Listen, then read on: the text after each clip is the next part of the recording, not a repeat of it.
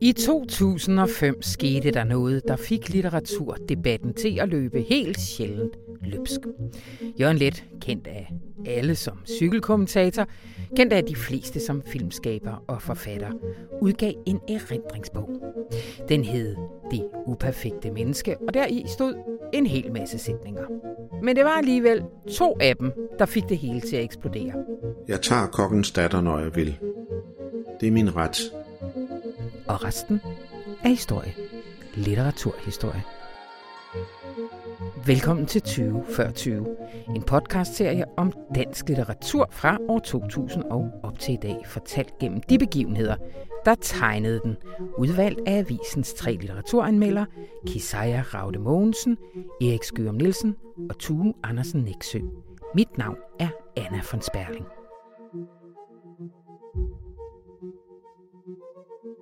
Og velkommen til dig, Erik Skørum Nielsen. Ja, tak. Vi er nået til året 2005, og jeg skal ikke lægge skuld på, jeg har faktisk glædet mig lidt til lige netop dette år. Fordi der må man sige, at litteraturen og den brede øvrige offentlighed øh, går op i et stort, meget, meget øh, hit arrangement. Der udkommer Jørgen Lets Det uperfekte menneske, en erindringsbog. Øh, og det bliver også øh, vigtigt, at han kalder det det, og det kommer vi ind på senere. Kan du ikke lige starte med at sætte scenen? Bogen udkommer, og i første omgang sker der ikke noget, vel? Bogen var blevet forberedt igennem uh, interviews, uh, og der var sådan set overhovedet ikke nogen, uh, der lugtede skandalen komme. Uh, den bliver anmeldt uh, på dagen, og et enkelt sted også uh, dagen før, uh, altså 29. september uh, 2005 og enkelte anmeldere øh, lufter en betænkelighed ved øh, let mangel på etik. Mm-hmm. Øh, bogen præsenterer sig som scener fra mit liv. Den er arrangeret i hvad vi kunne kalde fragmenterede, disparate livsbilleder. Mm-hmm. Der gøres ikke noget forsøg på at skabe en sammenhængende fortælling, og der er også et påfaldende fravær af øh, refleksion. For eksempel altså, hvor man kunne spørge, øh, om det at være livsnyder og hedonist og leve i øjeblikkene, øh, så at sige fra scene til scene, ikke har nogen gevaldige omkostninger. På den anden side fremgår det meget tydeligt af bogen, at det har en masse omkostninger. Øh, der er brudte forhold, som en helt allé bag ved forfatteren, som han vandrer gennem sit liv. Og hvis man går til det, som skandalen kom til at handle om, nemlig hans forhold til yngre haitianske kvinder, øh, så er det da påfaldende, at når han beskriver dem, øh, så er det med næsten den samme sprogbrug en opbremsning af deres lægens fortræffeligheder. Ja. Øhm, det vil altså sige, at når de bliver præsenteret, bliver de også arrangeret øh, i en slags seriel struktur. Ja. Og det synes lidt er lækkert, og sådan har han altid gjort. Mm. Uh, man kan sige, at han fortsætter sin gamle æstetiske strategi, at bruge det personlige på en upersonlig måde, og fremstille det ydre, som om der ikke er noget indre bagved, ja. eller i første omgang lad det være op til læseren at afgøre, hvad der er inde bag ved overfladen. Mm. Før vi går videre, så synes jeg lige, vi skal høre de to famøse sætninger, men også i lidt kontekst. Og jeg synes bare, vi skal lade Jørgen Let selv læse det op. Hun var en stor pige. Lange ben, store bryster, et bredt ansigt med en fyldig næse og sanselige læber. Ikke lang tid senere blev hun min elskerinde. Det var i 1995. Jeg tager kokkens datter, når jeg vil. Det er min ret. Jeg kan have hende, som jeg vil. Hun klæder sig af her i The Master Bedroom, mens hendes mor er ved at gøre klar til aftensmåltidet, eller er i gang med at stryge mine skjorter ude i gården. Erik, øh, jeg kan jo huske tilbage på den her sag. Men jeg sad jo langt væk fra sådan nogle kloge mennesker som dig, der kunne læse tekster. Og bare ude i den der offentlighed, der råbte gamle mænd og unge sorte kvinder, det kan vi ikke have. Øh, vil du ikke lige hjælpe mig med at prøve og bare forstå det på tekstens helt egen præmisser. Jo, et påfaldende træk ved de famøse sætninger er jo deres præsensform. Mm-hmm. altså jeg tager kokkens datter, når jeg vil, at det er min ret. Hvor lidt humoristisk spiller på, øh, at kokke laver retter øh, men at man også som herremand i gamle dage, eller som kolonifyrste, kunne tage og kræve sin ret, forstået som sin rettighed. Mm. Det er en vits, øh, men altså en vits lavet af en æstetiker, som måske sidder på Haiti og skriver det her, og ikke aner, hvad det er for briller, han bliver læst med, øh, når teksten udkommer på Gyldendal hjemme i Danmark. Mm. Men præsensformen kan jeg forstå på forskellige måder. Altså, jeg tager kokkens datter, når jeg vil, kan forstå som en scene beskrevet i historisk præsens. Altså, og, og så kommer han ind i døren, og så slår han øjnene op og siger, hvad fanden foregår der her? Mm. Sådan gør vi, når vi fortæller vittigheder, der bruger vi historisk præsens. Men hvis man siger, øhm, kvinder og mænd er jo meget forskellige, mm. øh, så bruger man præsens altid, øh, og spørgsmålet ved lige præcis denne her sætning, jeg tager kokkens datter, når jeg vil, er, om den refererer til en singulær hændelse, eller til en serie af singulære hændelser, eller til noget, som altid er mm. på en mm. bestemt måde. Mm. Der er altså en ubestemmelighed, en eller anden citron i udtryksmåden, som er typisk let udspekuleret og stiliseret, fordi sådan skriver han også digte. Men som altså i samme øjeblik, som det bliver revet ud af sammenhængen, bliver opfattet øh, som en massiv repræsentation af øh, en slags fallisk selvhævdelse. Mm. Derudover, øh, så er jo altså beskrivelsen øh, også en samlejebeskrivelse, som kommer lige bagefter. Mm. Vi får meget nøjagtigt at vide, øh, hvad der foregår. Og der vil så letforsvaren sige, at det er en fantasi. Det er en litterært iscenesat fantasi, og det er det også, fordi i samme øjeblik, øh, som vi elsker, i samme øjeblik, som vi har sex, så kører fantasierne øh, på den indre skærm. Men i det her tilfælde er det jo også en udlevet fantasi. Det vil sige, det er blevet virkelighed. Det kommer ud i rummet mellem to mennesker, og nu altså også i rummet mellem en hel masse mennesker. Det er ikke længere bare en fantasi, det er ikke længere bare en udlevet fantasi, det er også en udtrykt ja. fantasi. Og så begynder møllen jo at køre, mm. og et nyt blik melder sig. Altså ud over øh, det begærende blik, øh, som handler om, at øh, jeg vil i seng med dig, og jeg kan mærke, at du er vild efter at komme i seng med mig. Og det praktiserer vi i frivillighed og i åbenhed, uanset hvad der måtte være af forskel imellem os i henseende til hudfarve øh, og indkomst og social status. Øhm, Udover det, øh, så bliver let jo så også set med et nyt blik, som er et andet end det, han selv praktiserer. Han bliver set gennem et filter, der hedder prostitution. Mm et filter, øh, som hedder voldtægt. Øh, ordet blev brugt i forbindelse med skandalen, men havde jo mm. på ingen måde noget at gøre med, hvad der foregik. Mm. Og så bliver han set gennem et blik, øh, som groft sagt hedder øh, postkolonial ja. skepsis. Jeg stødte lige på Ekstrabladet til, man har en overskrift, der hedder Let havde flere sexslaver. Ja, altså udover mand, kvinde og udover øh, hvid, sort øh, og udover velhavende og relativt fattig, så er der også en klar herre-slave-relation mm. involveret. Og det filter, som bliver sænket ned over den famøse passage, da teksten udkommer i den danske litterære og kulturelle, men jo altså også medieturbulente offentlighed, mm. det hedder, at alting er galt med lidt. Ja. Altså, han er for stor en estet, Øhm, han er for blæret. Han er for dygtig. Han er for kendt. Øh, og han er for gammel. Mm. Og så er han frem for alt for liderlig. Mm. Øh, og med så mange stempler øh, er det jo ikke svært at samle øh, røster, som melder sig til et hylekor øh, og indstillet på... Prøv lige at tegne nogle af dem op, fordi der bliver så nogle figurer i, i let-debatten. Ja, altså det mest groteske, der overhovedet skete, øh, var jo et debatprogram øh, på tv, øh, hvor meningen var, at forfatteren Jens Christian Grøndal øh, skulle optræde øh, som den store forsvarer for Jørgen Let, men tilfældigvis kom for sent fra Kastrup Lufthavn. Øh, så scenen var den, at det sådan set kun var Lets angriber og kritikere, der var repræsenteret. Og det var Ben Falbert, øh, chefredaktør på Ekstrabladet, som havde ført an i skandalekampagnen mm. øh, mod Let, og jo også havde udstrakt øh, skandaliseringen af ham til at omfatte øh, hashsmugling, øh, som lå en del år tilbage i tiden.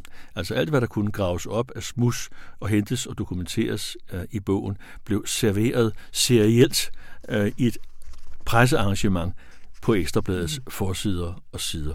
Og ved siden af Bent Falber, der står så en højt estimeret feminist øh, tilbage fra 70'erne og 80'erne og 90'erne, Elisabeth Møller Jensen, mm-hmm. direktør for Kvinfo, øh, og gør nærmest fælles sag med ham, men jo altså i en helt anden sags navn. Mm.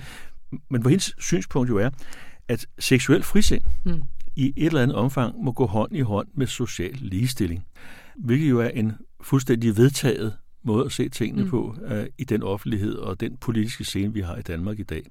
Hun har iagtaget og med rette hæftet sig ved det uh, falliske, kolonialistiske, herredømmeprægede arrangement, som scenen er indskrevet ja. i.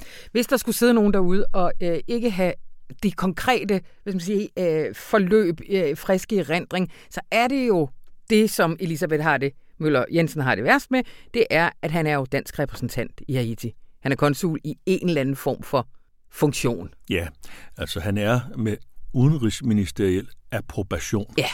Danmarks repræsentant i republikken øh, Haiti. Ja.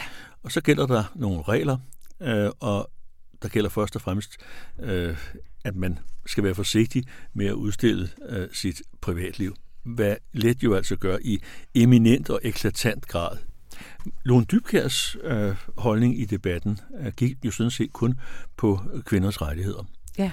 Øh, og hun hæftede sig i lighed med Elisabeth Møller Jensen ved, at de ting lidt gav udtryk for, som noget selvfølgeligt, overhovedet ikke var selvfølgeligt i øh, en tid, øh, hvor kvindbevægelsen har flyttet nogle grænser og etableret øh, et politisk og kønspolitisk blik, øh, som langt hen ad vejen er blevet vedtagen i vores offentligheder. Så hun har en fuldstændig klar pointe.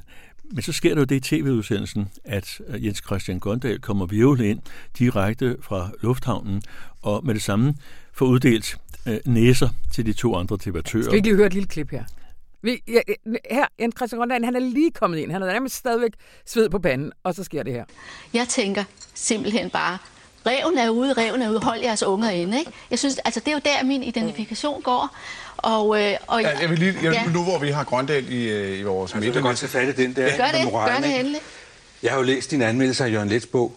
Ja. Og i den, der understår du dig i at bruge Jørgen Lets prostatacancer mod ham.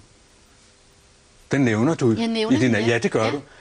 Øh, referer lige, hvordan det, hvordan det indgår. I, i, i, i, din anmeldelse, der siger du, at hvis ikke prostatacanceren tager Jørgen lidt, Nej, så risikerer vi at få ham som pornokong på nordisk film, ikke? Nej, jeg siger med mindre, at det sætter en stopper ja. for ja. den, det ja. projekt. Ved du hvad? Det er ham selv, der fortæller ja. om den cancer. Ja, det er det. Ja. Men, men ved du hvad? Ellers havde jeg aldrig det giver sagt dig, det. giver dig sørme ikke lov til at bruge din anmeldelse. Sådan debatterer en rækkælling.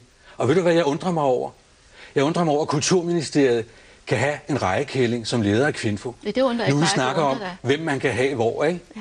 Det synes jeg faktisk er meget, meget betænkeligt. Men, men altså, jeg er enig i, at der sker noget. Det, det stikker helt af i starten. Men jeg kan heller ikke lade være med at se tilbage på det som en sådan general prøve på meget af det, vi har lavet de sidste øh, 5-10 år i forhold til også med hele MeToo-skandalen og alt det der. Vi var også nye i at tage sådan nogle debatter. Ja. Altså, og derfor så fremstår den klodset og skinger på ja. afstand. Men, men hen ad vejen afføder debatten vel også nogle indspark, der øh, også rykker ved nogle af de sådan mere generelle vedtagende forestillinger om køn og sex og magt og sådan noget. Gør det ikke? Jo, og det er også mærkeligt at være viden til. Øhm, Lea Munk Røsing skriver efterfølgende i en artikel, at den fordømmende modtagelse af let er min, mere uetisk end de konventionelle fantasier, han lægger frem og prøver at forholde sig analytisk til. Mm-hmm. Altså hun hæfter sig ved, at han faktisk øh, ved at tale om det kolonialistiske blik og den kolonialistiske fantasi, lægger en form for refleksion ja. ned over den udlevede fantasi, som han fortæller om. Og så lægger hun altså til, at hvis vi endelig skal snakke etik, øh, så var det måske mere uetisk, hvad der foregik i modtagelsen og nedgøringen og skandaliseringen af blikker. Det er jeg for så vidt enig i. Mm. Men det ændrer jo ikke ved, at hele sagen illustrerer, øh, hvad der sker, når man kommer fra en verden over en anden. Ja. Altså lidt kommer fra 60'ernes verden, hvor man kunne forestille sig på god attitude-relativistisk vis, at tilværelsen bare er øh, en serie af situationer, hvor man tager stilling fra det ene øjeblik til det næste og hvor der ikke er mening i at tale om sådan noget som etik og øh, identitet, fordi det eneste, man måske kan gøre sig forhåbninger om, det er inden for sin kropsregister og besidde en eller anden form for rollekontinuum. Altså, du er ikke øh, det, de andre ser. Du er ikke det, du gør, øh, fordi det skifter hele tiden. Mm. Det er jo sådan set kernen i den attitude-relativistiske trosbekendelse. Som er et begreb af Hans Jørgen Nielsen. Det er et begreb lavet af en af informations gamle stjerner, Hans Jørgen Nielsen. øh, men man kan sige, at lidt kommer øh, fundamentalt fra 60'erne og vågner nu altså op her øh, 50 år efter ja. i en ændret verden det er det. Øh, og må erkende, at han kan ikke selv bestemme, med hvad for et blik andre mennesker skal se ham. Det her med, at han kalder det erindringsglimt, at han ligesom øh, siger, at den kontrakt, jeg indgår med dig, læser lige nu, det er, at du skal have et glimt ind i mine erindringer. Hvad, hvad, hvad, det er også der, du synes, at forsvaret for lidt, øh, som for eksempel repræsenteret ved, ved, ved Grøndal, bliver svagt. Grøndal forsøger at trække lidt næsten helt over i romankategorien. Ja. Eller i hvert fald at lade etiketten litteratur beskytte Lets erindringer mod at blive læst uh, som virkelighedsskildringer. Uh, men gråzonen er åbenlys, fordi uh, disse erindringsbilleder eller scener fra mit liv, som det jo hedder, så åbenlyst bærer præg af at være stiliseret og arrangeret og så at sige kunstgjorte. Mm. Så der er udmærket mening i at forsøge uh, at sige, at kunsten ligesom kan være et gitter uh, eller en slags um, gummifilter uh, omkring øh, Lets iscenesættelsesforsøg. Men Let mener, og jeg vil sige fejlagtigt, øh, at han er beskyttet af den æstetik, også når han våger sig ud i noget, som han ved vil virke provokerende, når det kommer ind i en offentlighed, som er forskellig fra den, som han kendte i 60'ernes mm. eksperimenterende kunstmiljø, mm. og også forskellig fra 70'ernes mere frigjorte miljøer. Ja. Han må vide, at nu øh, gælder der andre regler, normer og vurderingsparametre. Og det, der så sker, det er, at han vågner op til en ny virkelighed, mm. hvor spillereglerne i meget høj grad er sat af kvinder. Men på spillereglerne også i meget høj grad er sat af journalistikken. det ja. synes jeg er meget vigtigt at få med, ja. når vi taler ja. om let-skandalen. Ja. At det her jo også handler om, at øh, tidligere grænsedragninger imellem elitekultur og massekultur og imellem litteratur på den ene side og presse på den anden side uh, tenderer til at blive nedbrudt. Ja. Noget, som Let for eksempel overhovedet ikke havde kunnet forudse, det var, i hvor høj grad de sociale medier allerede kom i spil i diskussionen af, hvad der stod i hans bog. Mm. Og noget, han måske heller ikke havde drømt om, ville ske, var, at folk kunne være så nederdrægtigt tåbelige og tage to sætninger ud af en bog på 350 eller flere sider ja. og sige, her står det hele jo. Ja. Fordi det hele står ikke på de to linjer. Nej. Det hele står i linjernes samspil med deres kontekst i det enkelte kapitel og i hele rækken af kvindeskildringer, som også er skildringer af afskeder. Ja. Og her introducerer du også begrebet performativ biografisme. Ja, begrebet performativ biografisme henter jeg fra øh, lektor ved Syddansk Universitet, Jon Helt Hårder, ja. som har taget det som titel på en bog, der som sine hovedobjekter har Claus Bæk Nielsens praksis mm. og Karl Ove Knavsgaard, ja. men som også kommer ind på andre ting. Øhm, det, der måske er problematisk ved at bruge begrebet om performativ biografisme, er, at det nærmest ser det litterære felt øh, fra et jetflys højde, mm-hmm. og ikke er så interesseret i de konkrete kontroverser og uoverensstemmelser, som et enkelt værk giver anledning til. Men det, som Johan Hårder helt fundamentalt har fat i, det er, at der sker en sammenglidning imellem verdener, som før var adskilt. Mm. Plus, at forfattere er begyndt at bruge medierne og deres muligheder for selviscenesættelse på en måde, som virker tilbage på læsningen af deres bøger. Altså den gamle praksis med, at en forfatter sender en bog på markedet, øh, og så billedligt talt vender ryggen til den øh, og siger take it or leave it. Yeah. Den gælder simpelthen ikke længere. Forfatterens offentlige image og hans eller hendes performance i forbindelse med før og efter uh, sit værk spiller en rolle for modtagelsen. Ja. Og derved opstår der nogle nye kredsløb, hvor en kunstnerisk handling, som det jo er at udsende en bog, afføder nogle reaktioner, som afføder nye reaktioner, som virker tilbage på forståelsen af det enkelte værk. Øh, lige her til aller, aller sidst. Kan man ikke hævde... Nej, det er selvfølgelig... Øh, jeg vil ikke lade dig spekulere. Men Jørgen Let kom der ikke sværere ud af den her skandale. Nej. Altså, kan man ikke... Du, du, hen, du henviser lidt til det i afslutningen af din artikel, at han måske faktisk, hvad man siger, kom ud på den anden side som et endnu større, om ikke øh, øh, hvad skal man sige, øh, stjerne for alle, men i hvert fald maskulint ikon. Jo, jeg afslutter med at sige, at, at øh, han genopstår øh, som et øh, musikledsaget maskulint øh, ikon. Øh, men når han går sejrende, eller i hvert fald nogenlunde usvækket ud af skandalen, så hænger det jo altså også sammen med, at skandalen var et forsøg på offentlig henrettelse. Mm-hmm. Ja. Altså at vi bagefter har kunnet indse, at der gik folk simpelthen for vidt. Det var en søndebuk-mekanik, der trådte øh, i kraft. Mm. Let blev udnævnt mm. til at være det stedfortrædende offer. Og i min optik, så er der kun ét stedfortrædende offer, som er værd at snakke om øh, i denne her verden, og, og det er Jesu lidelse og død. Godt. Det blev et punktum der. Tusind tak, Erik Skjøm Nielsen.